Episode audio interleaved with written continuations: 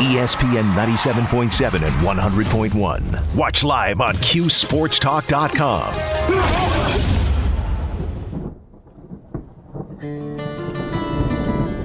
Artist of the day, Garth Brooks. The Thunder rolls. You know the Giants are rolling along. Giants are rolling as we bring on our good friend uh, John Schmeelk. He uh, normally joins us at twelve fifteen, a little bit later in the show today because Brian Daboll uh, moved up his uh, weekly press conference, and uh, John joins us now. And I guess let's start right there. I mean, what, did, did Brian Daboll say anything uh, of note today about about the team or this upcoming game? No. he really he really didn't say much anything. Uh, all he said is that today's a walkthrough uh, in a short week. Uh, Azeez Ojulari is going to be limited today. Everyone should do something, and that's about it. Nothing really all that interesting, to be quite honest with you. All right, so I'm, I'm going to ask you a big picture question here. Scale of one to ten, John. Um, how surprised are you that we're still talking Giants football on January 17th? Like from the beginning of the season, if, if I had told you January 17th they're going to still be playing, they'll be in the final eight, how surprised are you that this is actually a thing? I would have called you a damn dirty liar, uh, to be quite honest with you. Um, yeah, no, no one expected this. I mean, you know, it was the first year of a new regime. You know, everything kind of worked out well. The timing in a lot of their games worked out. They won a lot of their close games. Um, and the coaching's been fantastic. And Daniel Jones has taken a step. Dexter Lawrence has taken a step. Uh, Andrew Thomas has taken a step. Saquon Barkley stayed healthy. Daniel Jones has stayed healthy. You know, go down the list, and it's just worked out really well. And you know, it's it's it's a pleasant surprise. Thrilled to be doing you know a lot of work this week, getting ready for a playoff game. It's you know first time the Giants have been in the divisional round since the 2011 playoffs, so it's a lot of fun. Yeah, it's it's amazing. Uh, it's been quite a run, and you know, you, you look back on this last game, and we'll we'll talk about this Philly game here in a moment. But looking back on the win over Minnesota, uh, is is that the best? I mean, that's the best Daniel Jones has played, right? I mean, hands down. I mean, you watch every second of every game. Was that his best performance in the Giants uniform? Yeah, I could argue that his last three starts, the game against Minnesota on Christmas Eve, spare that one interception, uh, the game against the Colts, and then this game against Minnesota is probably three of his top 10 or 12 games in his career. Uh, I think he's playing his best football right now. Combine his ability to use his legs to create things. He's protecting the football. He's not making mistakes. He's making good, quick decisions. He's been accurate with his throws. I think him and the offense, uh, I'll put it all in totality, are playing their best football right now, which I think is uh, something they'll have to do this week against a very good Eagles team if they want to have a chance to win. What does this mean for, for his uh, future in New York? Uh, he's going to be here next year. I mean, I don't know what it's going to look like. If it's going to look like a, a long term contract, which I'm sure they'd like to get done, or if it's going to be a franchise tag or whatever. But look, I think you know he's convinced the people here. He needs to convince that that he's the Giants' quarterback at the very least next year, and then maybe a whole lot longer than that. I, I, want to ask you about the defensive effort against the, the Vikings because the way that game played out, you know, Justin Jefferson um, you know, first time around had a big game against him. It looked like he was on his way to having another really big game against him, and they they kind of shut him down after you know the the first few drives of that game. What what did they do to to keep him in check? Um, obviously, T.J. Hockenson kind of went off. But was that kind of a, a pick your poison type situation with where you know the Giants saying we're not going to let Justin Jefferson beat us today?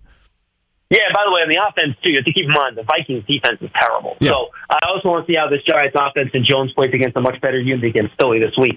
Um, yeah, look, Jefferson, they basically had Adoree Jackson on the whole game, but it was mostly zone, it was almost exclusively zone defense. And they always either had a safety over the top or bracketing him in case he made an inside cut. Look, they could have kept throwing like these little five or six yard passes to him if they wanted to. That was there for, for much of the game.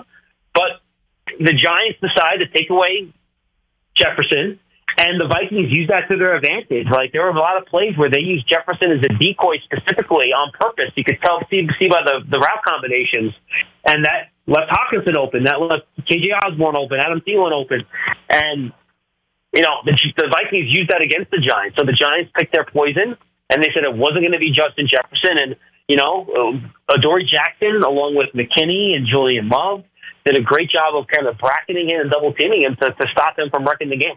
do you expect a, a similar approach when it comes to this game against the Eagles? That you know maybe Dallas Goedert's in for a big game, or you know, do you think they'll have a similar approach with you know AJ Brown, for instance, or is it does not you know, does that not carry over from the Vikings game to this game against the Eagles?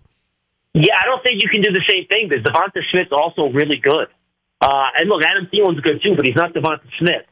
And the Eagles also run the ball really well. You know, the Giants really dialed back their blitzes against the Vikings and played a lot of zone quarters coverage. It was a real tendency breaker from Wink Martindale, and they played a ton of zone in that game. And, you know, that means two safeties deep. And the Vikings don't want to run the ball. The Eagles will run the ball down your throat until you stop them. So I don't think you can use a a similar scheme. I think it's going to be a little bit different this week. You know, we, we hear all the time, you know, it's a cliche, but I, there is some truth behind it. Uh, with the, it's tough to beat a team three times in one year. Uh, do you buy into that? Uh, do you think this is going to be the toughest of the three for the Eagles to to to, to win? Should they win it? Uh, how about this? So my broadcast partner here, Lance Medow, who does uh, Big Blue Kickoff Live, which is our daily show here on Giants.com, pulled the stat. So um, there's been 19 matchups between teams that have played each other three times, with the third time being in the playoffs. Um, with the team that's hosting the playoff game being the team that was two and zero. Oh. Those teams are 13 and six in those playoff matchups. So that's the record of the team that that swept the regular season series and are the home team in the playoffs. They're 13 and six. So take that however you want. Yeah. Um, yeah, I think it will be. Only because, look, I don't take a lot out of the last two games, and here's why. The Giants didn't play their starters in Week 18. I honestly take that game, I throw it away. I don't. I'm not going to watch it back. I don't. I, that game does not concern me. And the first game, at that point, the Giants were probably playing their worst football of the year. They were coming off losses to Detroit, Dallas, and Washington. And the Eagles at that point were at the top of their peak of their power, and they were playing their best football. I think the Giants are a much better team now than they were then. They're a lot healthier too. There was no Leonard Williams in that game. No Adoree Jackson in that game. No Xavier McKinney in that game.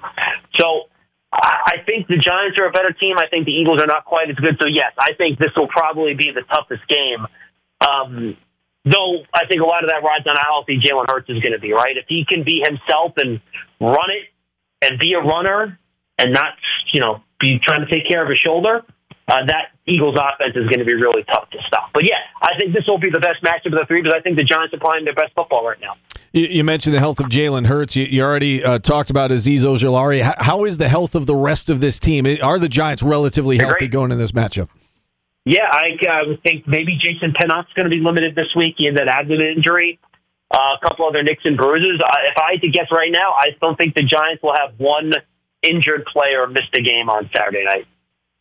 What does this game come down to in your mind for the Giants to pull off the upset? What do they got to do? Yeah, I think there are. Uh, I'll give you some individual matchups. How about that? I'll give you broad strokes in them matchups. One, you you got to protect Daniel Jones, and a lot of that's going to be on Evan Neal at right tackle. Uh, he'll be going up against Haason Reddick a lot and Brandon Graham. Those guys gave some fits in the first matchup you know, can he block those guys? I think that's going to be huge. Uh, Daniel's got to use his legs to avoid the rush and get some cheap first downs running the football. Uh, I think that's what you got to do if you're the Giants offense. You got to be a little bit more balanced. I think they threw a lot against Minnesota. I think if you throw it 45, 50 times in this game, you know, Jones is going to get killed. Eagles had 70 sacks this year. I mean, their pass rush is sick. It's ridiculous. Then on defense, look, the Giants would not have won that game against Minnesota if Dexter Lawrence didn't play like the best defensive player in football. And that's what he played like. He was dominant. And Leonard Williams was very good too. So can those guys play as well against a much better interior Eagles defensive line with future Hall of Famer Jason Kelce at center, who Dexter Lawrence will be matched up on, and then their two guards who are better, frankly, better players than what the Vikings throw out there. So can the Giants interior defensive linemen get pressure up the middle on Hurts and also stop the running game. And that's how you're ultimately to give yourself a chance to win. You know, in the first match, the Eagles ran for 250 on the ground. If that happens again, you can chalk up a loss right now. Yeah. Uh, do you still look at the Eagles as the favorites out there in the NFC? Have, have the Niners overtaken them? How, how do you kind of handicap it?